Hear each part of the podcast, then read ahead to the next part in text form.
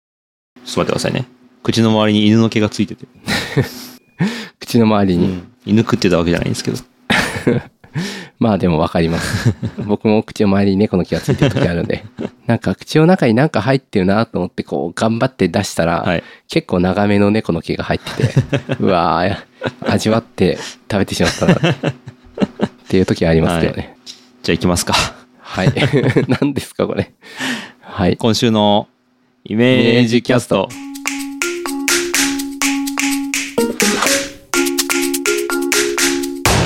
えー7月29日土曜日の朝になりました。おはようございます。東です。鉄塔です。イメージキャストは個人で物を作る人の集まりイメージクラブとして活動している東と鉄塔が自宅からお送りするポッドキャストです技術デザイン制作表現などに関係のあるような内容のトピックを中心に毎週2人が気になったもの発見したことをそれぞれ持ち寄っておしゃべりしますということではい。今回は、えーはい。流行りに流行りきっているものを一周遅れで楽しむでおなじみイメージキャストの僕です がはい。あの推しの子のアニメ見まして、おう、はい、知ってますかっていうかおうって言って、そもそも知らないんですよ。知らないなんかそういうタイトルのもの がはい話題に上がってるなーっていうのを、はいはいはいシェアアトリエで、こう、斜め後ろから聞こえてくる会話で、はいはい会話には上がるが、まあ、存在はそんなには知らない、名前は知っているっていう感じのそうですあね。ちょうどいいですね、まあ、何かっていうと漫画ですね漫画なんですね。もう大人気漫画です、はあ、はあはあい、もう今から紹介するのかっていうぐらいの感じのやつですねで、えっとはい最近になってアニメになって僕はあのアニメから見始めたんですけど「週刊ヤングジャンプ」で紙の方で連載中ではいはい、はい。それが、、あの、ジャンププラスでも翌週に無料で全話読めるというですね、独特の展開の仕方を。一週間で読めちゃうんですそかう。すごい、えーじゃあすごいビジネスモデルですよね。太っ腹というか、んまあ、そそれで紙を買ってくれたりするのそうかなな。のかなでも大人気だからもう、みんな見るでしょって感じで。へえ。で、えネットフリックスとかでアニメが4月から配信されてて、はい。でですね、僕は、あの、その最初の1話を見て、あ、これはとんでもねえ作品やと思って、もうその後も全部見ちゃいました。へでえ。漫画ももう全部読んじゃいました。おすごい。はい。いや、東くん、ハマった時にはい、一気に見るの、すごい早いですよね。 そうですなかんね。か、あのー、ほポッドキャストとかも、はい人のポッドキャストでいいと思ったら、はいはいはい。とにかく、こう、掘り返しまくってあ、なんか、昔やってた何かとかを見つけたい、見つけてきたりするってーないるほどう。これに関しては、あの、はいすごく言い出しづらいんですけど、はい。鉄塔さんがイメージキャスト編集してくれてるじゃないですか。はいはいはい。そのおかげで、電車の中で見えるんです よね。ああ、よかったですね。 え何が言い出しづらいんですかいやー、鉄塔さんが、こう、はいはいはい僕のために開けてくれてる時間で、僕は推しの子を全話見たっていう。いやいや、重 要ですよ。いや僕はあの、なんか前も話したかもしれないけど、はコンテンツを消費するのとコンテンツを作るのはは結構同じぐらい大事だと思ってるので、ああの、だから、あの、例えば妻がゲームしてて、はいはいはい子供が遊んでって言ったら、はい妻が遊ぶために僕は子供と遊ぶみたいあ。いな。やーこともあるはある立派んでなすけど心がけ。まあって言ってもね、あのなんだかんだ言って、はいあの、あの、家事をね、はい。任せてる割合がまあまあ大きいのなるほどなで、るほど。結果そうなるだけまあそこなはん見ですてけおどい。とこうっていう、まあバランス感ですよ。 えーまあまあまあ。話を戻すと、はい。まあ、どういう話かって、推しっていうのは、あれですね、いわゆるアイドルの文脈で言われるやつですね。誰々を推すっていう、えーとはいはいはいアイドルってハマったことありますないと僕思うはな。ないんですよね。アイドルね、なんかこう、ピンとこないですね。そうちょうっと。わこの子が大好きだっつって、なんかこう、ライブとかで、こう、涙を流すみたいなことなくて、行ったこともなういんんで。すけど、そういう人にこそなんなら読んでほしいぐらいのはあはあはあ。作品かもしれないですね。へえ。なるほど。もう超ざっくり最初のあらすじをですね、話しますと、はい。あの、ネタバレにまだならない範囲で、まず話しますね。ただこれネタバレを後で話します。えじゃあ、あの、見たい人はどう、どうしたい んですか見たい人聞はかな途い中で、あの、ピンポンパンポンって入れるんで、はいはい。そのタイミングで離脱して、あの、アニメの方を見てください。なるほど。じゃあ僕も離脱しますね。させません。なるほど。ははいい。。ディスコードで今、あの、収録しながら配信してますけど、ディスコードの人も、あの、見てない人、先にアニメを見たいっていう人は、抜けてくださいね。ちゃはんいと。じゃあよろしくお願いします。ちょっと僕だけ抜けられない んで、ちそょうっでとす。不利なんですけどお。父さんは諦めてください。ネタバレを知るの。うんはい、はい。じゃあ、これね、まあちょっとおね、作品上どうしてもこのネタバレを言わないと面白さを説明できないっていうタイプのあー作。品なんでちょっと言わせてもらいますね。はい申し訳ないですけど。はい。まあ、最初の、えっと、漫画の第1話の話を、まあ、冒頭解説すると、はい。主人公が五郎っていう産婦人科医うんの、うんもううん30代ぐらいかななんですよね。なんですけど、彼はその人気爆発寸前のアイドルの愛っていう子の超大ファンなんですよ。はあ、はあはなんなら、なんか病室で勝手にあの応援してるぐらいのあ、感うんうんじうで、んドハマりしてて、で、なぜかっていうと、それにはちょっと悲しい過去があるんですようん。ね。はい。その、かつてその、患者としていて見ていたサリナちゃんっていう少女がですね、難病にかかっていて、うんうんうんでも歩くことも自分ではできないみたいな、まあそういう子の、もう心の支えがその愛だったわけですうよ。んうんうんで、治療の甲斐なくサリナちゃんは死んでしまうんですけど、うんうんその思い入れもあって、その五郎が大ファンになってしまったといなうるほど。わけで。で、そんな中、そのと、その産婦人科医なんですけど、産婦人科に突然愛本人が現れると。ははい。で、しかあ。も、すごい話ですね。そう、子供をお腹に宿してるんですよへえ。で、そのアイドル当時16歳で、はいはいはい。しかも父親いないという、その、うん。まあ、名乗り出ないというね。なるほどだからもう大スキャンダルになるぞとバレたら。難しい状況ですね。で、さらにすごいことに、双子なんですよね。おはあ腹にいるはあはあはあ自分がもう大ファンの推しのアイドルが、こう、大きなお腹を抱えてやってきたということで、もう大衝撃を受けるんだけど、うんうんうんどうみんなこう周りがもう、こうマネージャーの人とかどうしようどうしようってなってるんですけど、うんうんうん愛の決意は固くですね。もうアイドルっつうもんは、もう嘘の塊やっつって。す関ごい。西弁じゃないですけど、なんか謎の脚色が入りましたね。この作り上げた嘘で、こう、はいみんなを愛するんだっつってね。うんでも隠し子の存在は隠す。そしてみんなにとってのアイドルは貫くほうほう。ほうそれをありながら母親として子供を愛するんだと言ってのけるわけですよね。 なんか、かっこいいですね。かっこいいけど、結構、無理だろって感じはしますね。いやいやいや、できるんですあよ、ーカリスマ、天才だから。おすごい。はい。まあ、で、それに心打たれて、こう、愛を支えられるのは自分だけだっていうことで、うんうん自分が責任を持って子供を産ませると決意した矢先、病院に愛のストーカーが現れるんですよね、はあはあはあで、彼に恨まれて、その五郎さんは崖から突き落とされちゃうと。え、もう死ぬんですか死死にます。で、目が覚めたら、愛の子供として生まれ変わっていたっていう、あ、そういう感じなんですそね。ういう話ですね。まはあ、あいわゆる転生ものなんですよね。へえ。で、双子なんですよ。うんで、双子の妹もまた別の人から転生してて、はあはあはあ誰かっていうと、そのサリナちゃんの生まれ変わりだったと。うーん、なるほど。はい。で、推しのアイドルの最愛の子供に生まれ変わっちゃって、一体どうなっちゃうのっていうお話。はあ、はあはあ、え、なんそれで1話なんですかそれ第1話、漫画の第1話なんですけ ど、だいぶ情報量が多いです ね。ど、どう思いましたいや、どう思ったか、あーまあ、あの、多分いろんなものの流行っている要素をあそうそうそうそう。 1個に。詰め込んでるそう。が、僕も思無いま理した。ないか大丈夫か、って感じが する。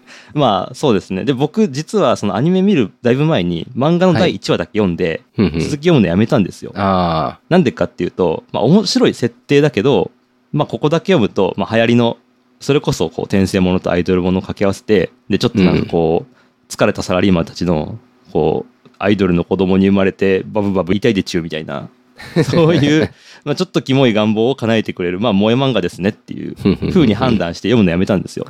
なるほど。で、そっから、まあ、1年ぐらい過ぎて、あなんかアニメ化しとるわと思って、うん。見たんですけどなんかアニメの第1話がなんかわかんないですけど90分の映画仕立てになってて90分長いですね。は長いんですよ他30分ないぐらいなんですけどうん。なんか第1話だけすごいクオリティも高そうなんですよねうん多分ねちょっ。とした映画ぐらいお金かけてるんですよはあ、はあはあはあ、でその第1話がですね漫画の1話から10話までが入ってるっていう、まあ、僕が見て漫画としてはもう1話でやめたんですけどうーん。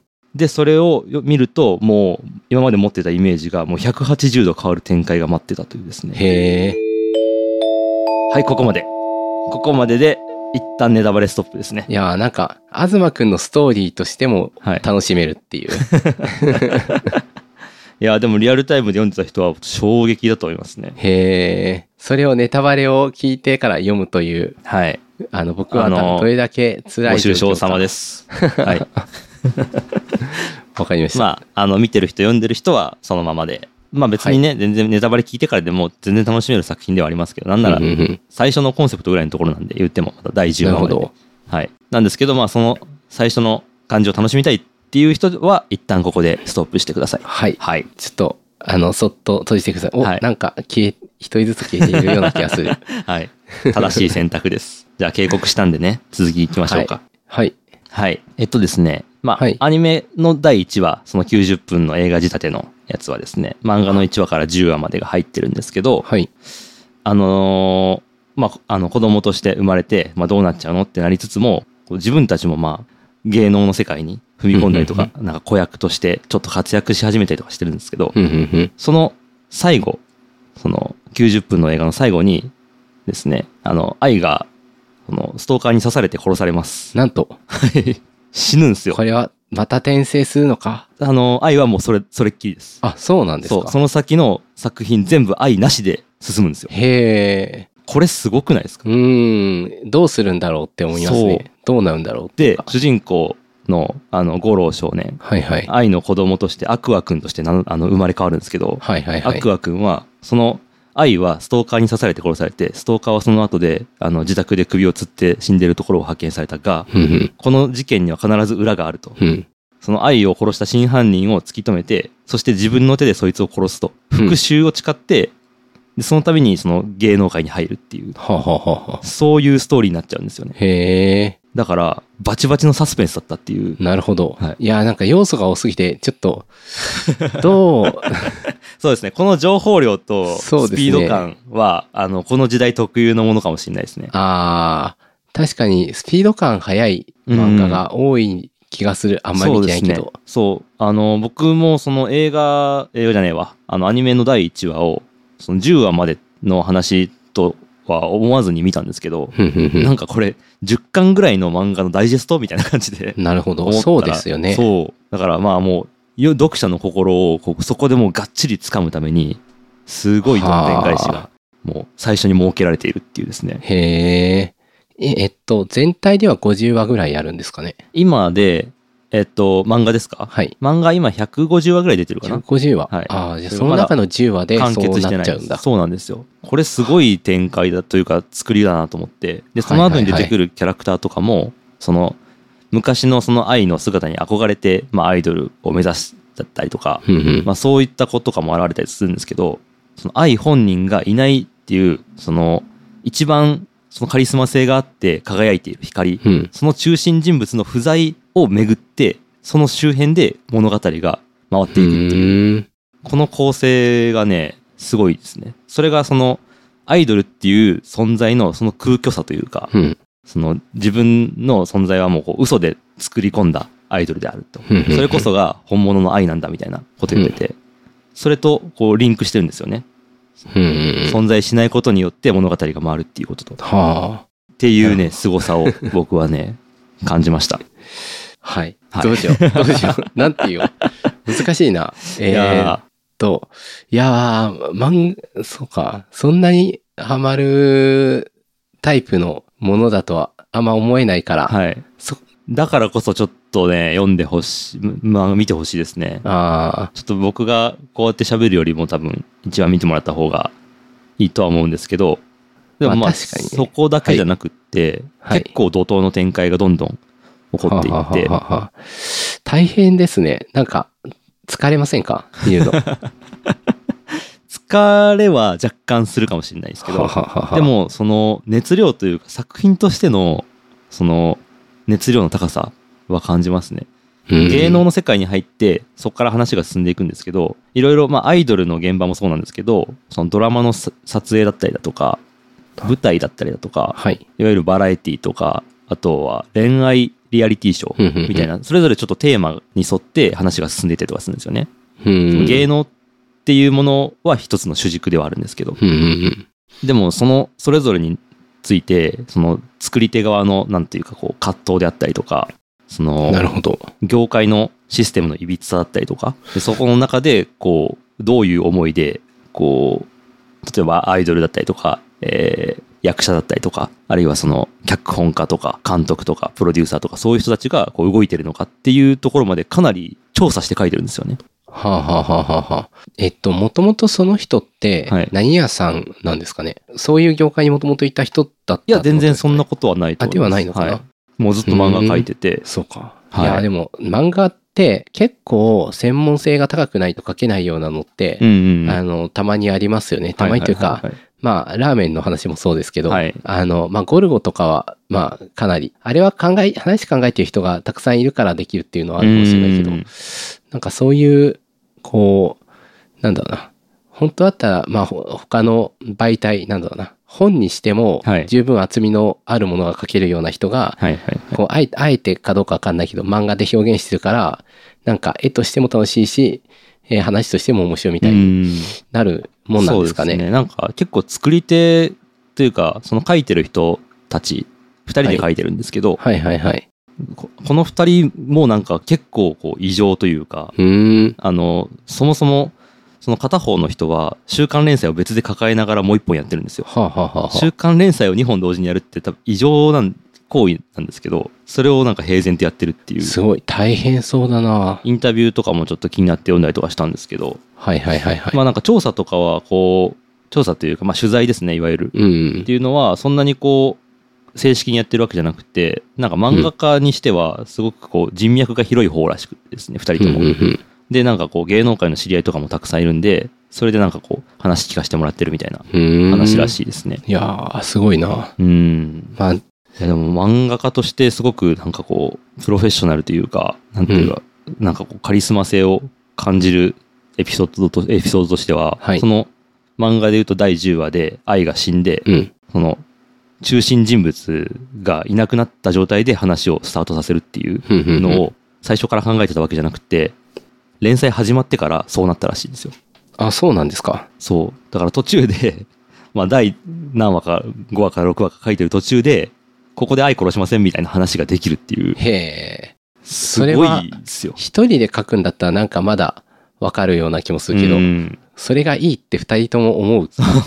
そうですね。相当、その、バイブスが合う人たちはあ。でやってるんだろうなっていう感じもありますね。うーん。そうですね。もう、そ、それ、その根幹のストーリーのコンセプトだけに限らず、そこから先の展開も、結構、その、読む人が、いや、まさかそうはならんだろうっていうような意外なことが起こったりとかしてて、ふんふんふんふんふんで、シリアスな部分と、こう、めっちゃギャグな部分の振れ幅がすごく、まあ、最近の漫画って全部そうそういうところあると思うんですけど、ふんふんすごく激しいですね。なるほど。うん。へえ。いやー、なんか疲れそうだな。なんか、聞いてて、はい。なんか正直な話、僕が好きな要素ははいはいはい。ないじゃないんですよね。うん。いや、わかりますわかりますわかります。で、だけど、あの、一方で、うん東くんがおすすめするものって、大体実際面白いことが多いから、すごい困ってますね。 うんそれで言うとそのなんだろうなアイドルのカリスマ性というか、はいはいはい。こう人を引きつける魅力だったりとかなんかこう天才を前にした人々の心の動きってあるじゃないですか、なんかうん。僕はそういう作品がすごい好きであ、なるほど。憧れであったりだとか恐はいはいはいはい恐怖かわかんないですけど「イフ」であったりだとかふんふんふん。そういうものでこうなんだろう感情表現が動いていくみたいなふんふもん。のが好きなんですけど、そういうところはありますね結構あーそれがこうアイドルというもののなんていうかぐ偶像じゃないですか言ったら、はいはいはい。それを取り巻いてこう人々が動いていくっていうふんふんふんふんふ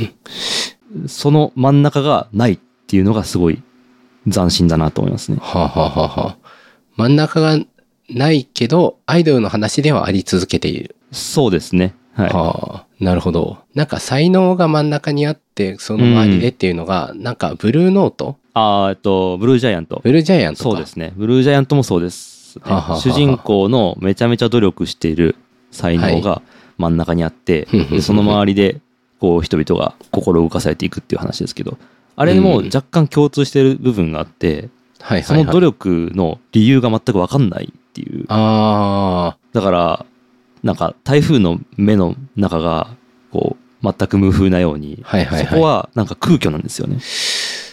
あ、まあ、周辺の事柄によって表現されている。うんってことなんですかねそうですね。なるほど。いや、なんか、あ、な話がそれそうなんですけど、はい。なんか結構ありがちなのが、その、悪役の方の動機もそういう時があって、逆に気になることがあって、はいはい。なんか、まあ悪者の悪の組織が出てきて、世界征服したいみたいなことを言っている時に、はい。なんでなのかがわかんないっていううか、ん。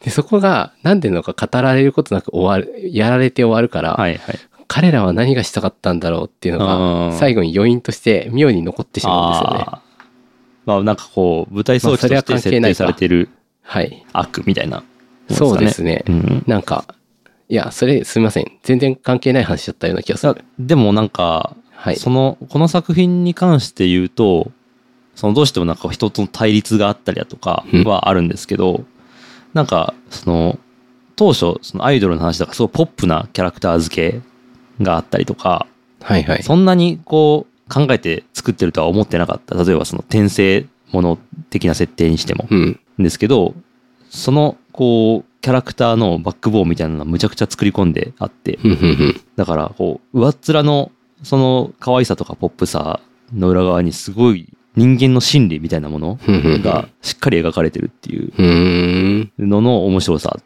ていうのがあるので、はははそれもおすすめポイントかもしれないですね。それはなんか、計画、ストーリーは計画性が、まあ、ある意味ないんだけど、はいあの、キャラ一人一人に関しては、かなり裏まで考えて最初から書き始めていまあ、る。どうやらそうだと思いますね。はうんあ、あーでもまあ、確かに、裏を考えて、まあ、なるべくリアルな、まあ、具体的なものとして想像していれば、うん。まあ、物語は勝手に発生していくっていうのは、わからなくはないなと思うけど、そうでまあ、す。それにしても勇気がうん 勇気あるなっていう。い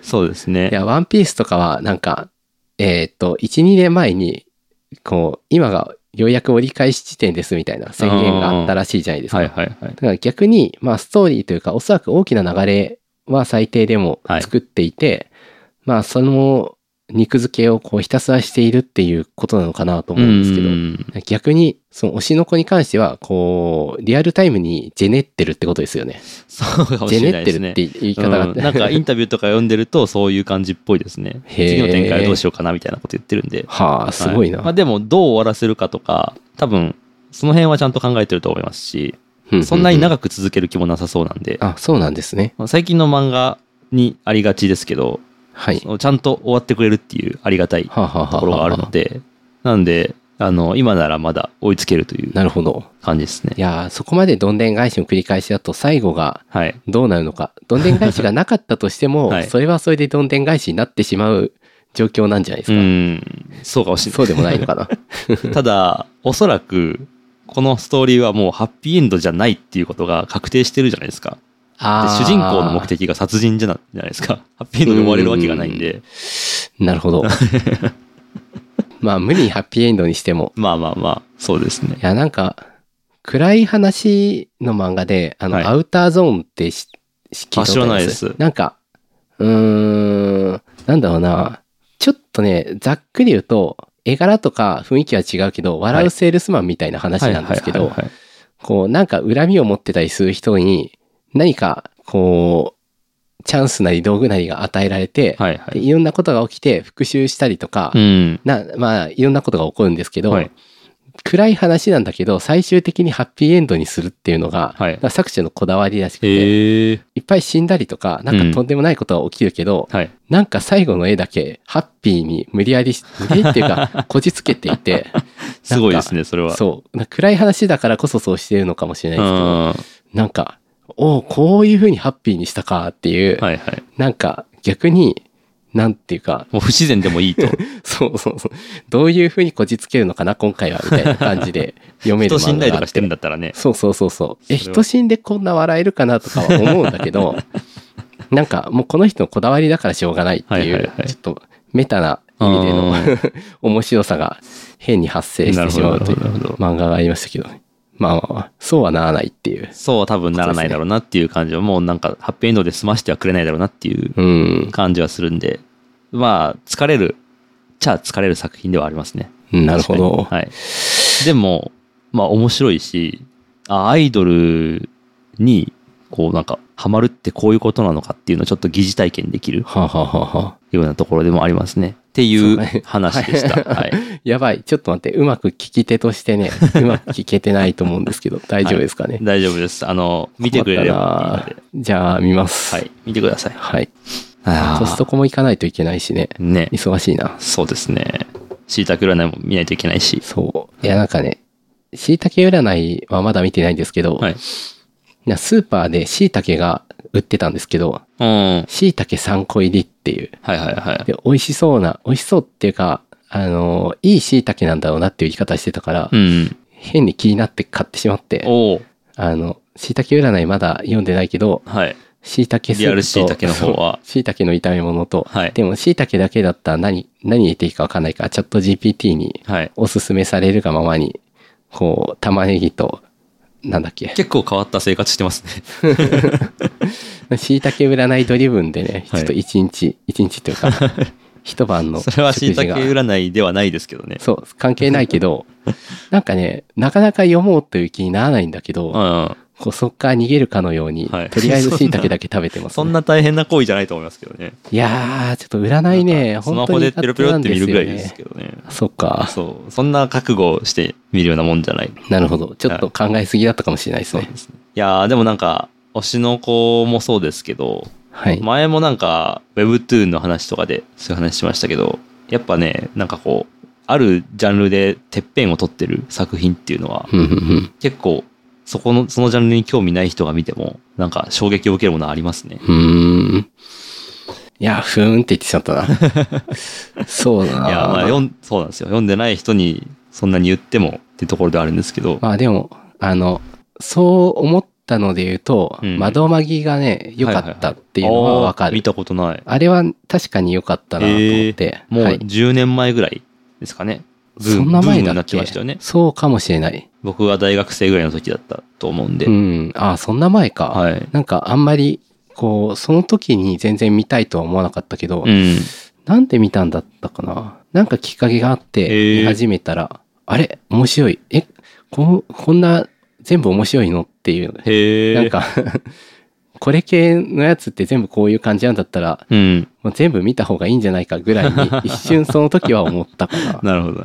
うんへえいかや、らちょっと、ずっと興味はあるんですよね。はあはあはなあんはかあ、そういうの、そういうのってくくるとよくないかもしれないですけど、まあ、そうですね。なんちょかっと、深夜アニメとか全然通過せずに来た子なんで、うん、コナンで。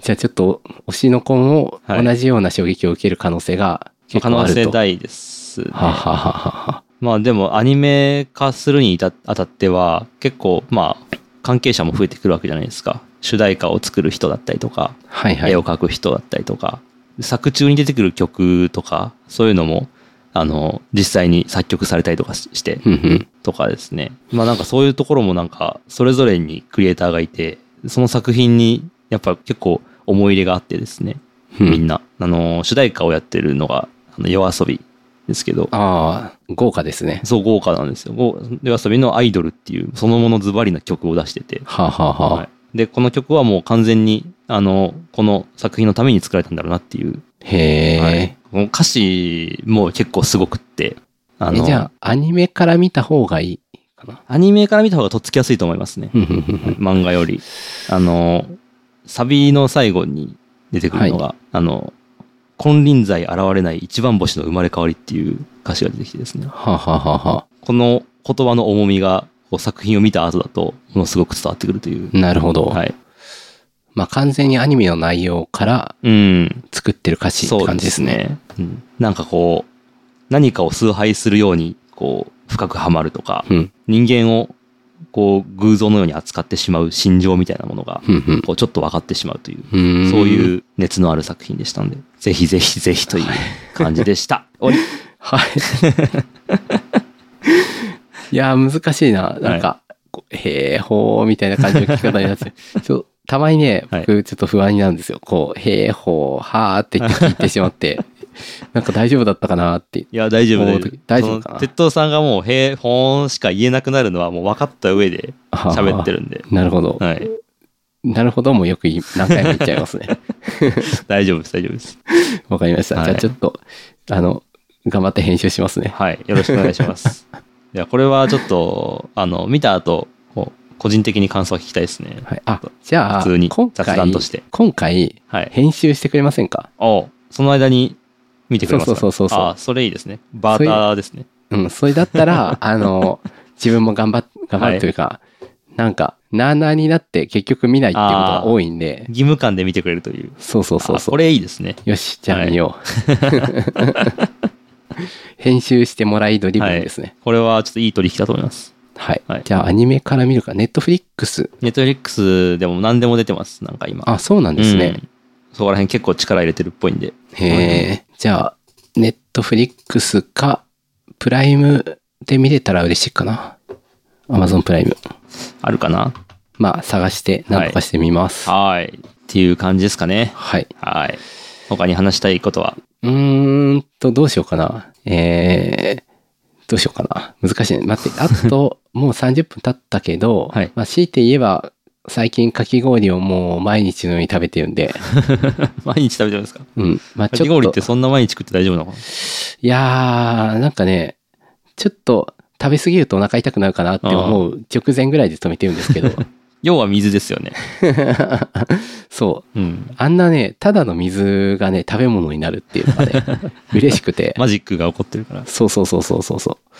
食べてるっていう感覚を持ってるけど、実質飲んでるのと一緒ですからね。まあそうなんですよね。あの、かき氷マシンって、なんかあったらいいなと思いながら、はいまあいっかって流してる人って結構多いんじゃないかなと思うんですよ。実家にあったななんか。そうそうそう。マシンって言っても手でやるゴリゴリゴリゴリのやああーそう、ああいうのをこう体験してると、まあ、ああいう感じかと思って、こう、未体験ってわけではないから、つ。うん。まあ、いっかって思うと思うんですけど、なんか買ったやつが、はい。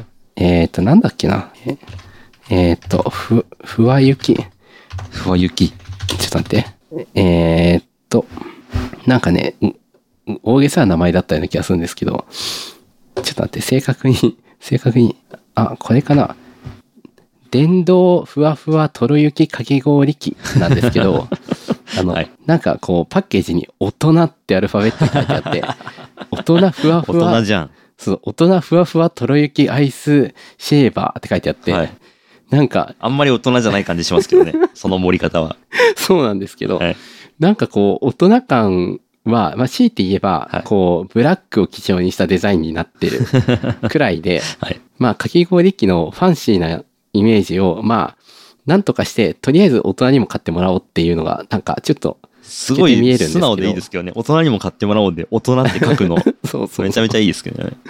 いや、でもね、これがね、意外にその通りだなって思うかき氷機で。へなんえ。か、あの、ふわふわにするかき、あのふわふわなかき氷って食べたことありますあ、なんか、あれですよね。 ?1000 円とか。お店とかで食べるやつ。そうそうそうそうそう。なんか最近流行ってるというか、そうそうそうそうそう。 5年、10年ぐらいの、こう、いやね盛り上がってるタイプのやつですね。結構ね、多分、ちょっと頑張れば、あのぐらいのふわふわ感出るんですよ。へえ。で、あの、かき氷も氷をキンキンに凍らせて、で、それが、こう、冷める前に割と早く削るとかってコツがあちょっとあるんですけど、あの、なんだろう、操作方法に迷って、ちょっと半分表面が溶けたようなやつでやると、はい。なんか、今一つなんですけど、 こう、冷凍庫から出したキンキンのやつを、はい。ガッと入れてすぐに、こう、一番細かい、あ、設定がちょっとダイヤルがあるんですけど、はいはいはい。それで、こう、限界まで細かくして削っていくと、まあ、雪みたいな感じのが出てきて、へえ。で時間はかかるんですけど、シャリシャリシャリシャリっていって、ちはいょっとずつこう、降ってくるのを積もらせて、で、あのー蜜をかけて食べるっていう。それは美味しさ違うんいですかや、なんかね、まあ違いますね。へえ。で、こう、ジュースとかをこう凍らせて、そのまんまこう削るのとかもなかなか良かったんですけど、もうふわふわすぎて、こう、蜜が絡みすぎるっていうか、絡みすぎること があるんみです。そうそう。み蜜がね、はいス。ポンジに吸収されるように、こはいはう、いはいはいスーッ、なんだろうな、入っていってしまっはいはいて、はいはいで、ほとんど蜜の塊みたいになっちゃうんですよ。ええ細かいからああ、なるほど、なるほど。だから、それをうまくこう、かき混ぜて食べるんですけど、まあ、最初から美味しい氷を、こう、ふわふわにしていくと、その、なんだろう、味の成分がちゃんと氷の中に内包されていて、こう、ふわふわ感を直接楽しみながら、ちゃんと溶けた時に味が広がるっていう、ほこう、いいバランスになるう。のグで。ルメリポーターみたいな ですね。いやいやいや。いや、これね、大人って言ってるだけのことはあって、ああ、情報量多いんですね。そんなかき氷なのに。そうそう、子供の頃にね、こはうい体験したやつとはちょっと違うやつですよっていうのが、へえ。一応そ、の大人のひ一言に込められてるんですね。そうそうそう、多分。 あで、僕が買ったのは同志社ってメーカーなんですけど、はいあの、まあ、多分、こう、ダイヤルで調整できるやつは、大体同じようなことは、おそらくできるとは思うんですけど、うんまあ、同志社のは結構当たりだったっぽいかな。でそのダイヤルもね、削りながら様子を見て、こう、ちまちま削れるように、あ。はい。こう、なんだ、回しやすい位置に、あの、なんだっけな、ベベルギアっていう、はいはいあの、なんて言ったらいいのベベルギアってわかりますわかんないですね。ベベルギア。ベベルギアは、あのーアポロっていうチョコあるじゃあないあ、ねじれてる形のですか。そうそう歯そうそう車そねう。。はいはいはい。で、あのギアをわざわざ使って、そのはい歯の位置と違う位置にこう操作しやすいようにダイヤルを垂直に出してるんですね、ああ。で、そのためにわざわざこうギアをなんかややこしいやつを入れて、それでこうちまちま調整しながら削って楽しめるっていう。わざわざそういのう塊なんですね。そうなんですよね。へえなかなかね、いい作りですね。そうまでして。うんな。るほど。それがね、なんかもう1日2回か3回食べてますね。あんまりそんなにやった覚えないな。自宅、 実家にいた時も。なんか、ちょっと一週間に一回とか、まあそんなもんで暑すいよからね。そろそろやるみたいな感じだったと思いますけど。うんそん な、なんか、朝食、もうね夕食ぐらいの感じですよね。そうそうそう。朝食後で、あの、食べて、はい。で、おやつぐらいでもちょっとシャリシャリいっとくかって食べ て、で風呂上がりにもシャリっといっとくあみあたー、いちょなっと。生活が変わる感じですね。そうですね。 ホットクックじゃないうけど。ん。でも夜はね、ちょっと風呂上がりとかははい。若干ガリガリにするんですよ。ああ、その方が良い。そう。で、ガリガリにして蜜をかけると、蜜が浸透する具合が程よくなって、はい。結構下の方までふわっといくんですうね。ん。で、それで、蜜と氷のバランスが一すくいの中で、こう、いい感じに配分されるようになるんで、そんなに考えてかき氷食ったこと一回もないですけどね。い、や、それをね、こう、掘り下げるはい価値のあるかき氷機ですね。ああ、なるほどな。ちょっとなんかコーヒー見るとかと近いああ、そうですね。感じかもしれないですね。やっぱりこう、引きの荒さでだいぶ味とか変わるんで、うん。もう全く違うコーヒーみたいになるので、まあ、はいはかいき氷でも、シャーベットっぽくすることもできるし、はいはいはいもはうい。ガリガリ、ガリガリ君にもできるし、ああ雪にもできるっていう。でこれはね、いやー、なんか、買いたいなと思って、まあ、いっかっていうのを5年ぐらい繰り返してたんですけはいど、はいはい。あの、買ってよかったって いう。まあ、そういう、はい、そんだけですね。いやー、おすすめ。おすすめですねえ。、いくらぐらいするんですかこういうのこれいくらだったかなえー、っと、うん、確か5、6千円だったような気がする。おーまあまあ大人。まあ、でもちょっと高そすのぎはしないですね。うん。それぐらいの値段でこんないいものが食べるんだったら、しかも毎日い。やー、でもね、ちょっと気になるのが、原さら価にゼロじゃないですか、ほぼ。まあね、でも大人プレミアムってやつも あって、あ大の、人の上があるんだ。そうそうそう、これはね、もう黒光りしてるんで すよ。で大人の字をね、上作んないとなって。そこで差をつけてるんだ。そう、なんかちょっとエスプレッソマシンっぽい雰囲気ですかね。なるほど。もうね、こんなに楽しいんだったら、もう最初から上位機種にすればよかったかなと思ったんですけ ど、まあ、まあ、とりあえずね、買ったんで、今できるやつの中で美味しいの今を年は探ってるってこれ感じですけどなるねほ。ど。ちょっと来年買ってそうですね。 そうですねプ。レミアム の方を。じゃあいやでもね来年買ったら使わなくなった大人の方僕にく ださい。わかりました。っていうか、とりあえず食べに来ますか。あ、やった。食べに行きます。うん、大人。プレミアムじゃない方の大人。大人ああ、いいですね。はい。いや、なんかね、夏だな、これから。うん、まあもう、もうだいぶ夏うん。ですけどね。ちょっとね、かき氷、まあ子供の頃、まあ食べ、散々食べたしなって思う人でも、はい。こう、あえて買ってみるっていうのは割とありかなっていう。ああ、またなんか物を買うのをおすすめしてるね。 そんな、そんな毎日です。。はいい。ものを買わせる、ポッドキャストはとして。や、でもね、かき氷で済めば、あの、まあね。実質ね、0円というか、てて鉄道さんが今までおすすめしてきたものに比べたら、まあかなり、結構安いし、うんランニングコストも低いし、そうですね。それで、あの、他のものを買わなくて済うむ。ん。チューチュー買わなくて済むん で、いいと思いますよ。そうですね、はい。いや、いろんな売り文句が出てくる わ。すごいそれ。そんな感じで終わりにしましょうか。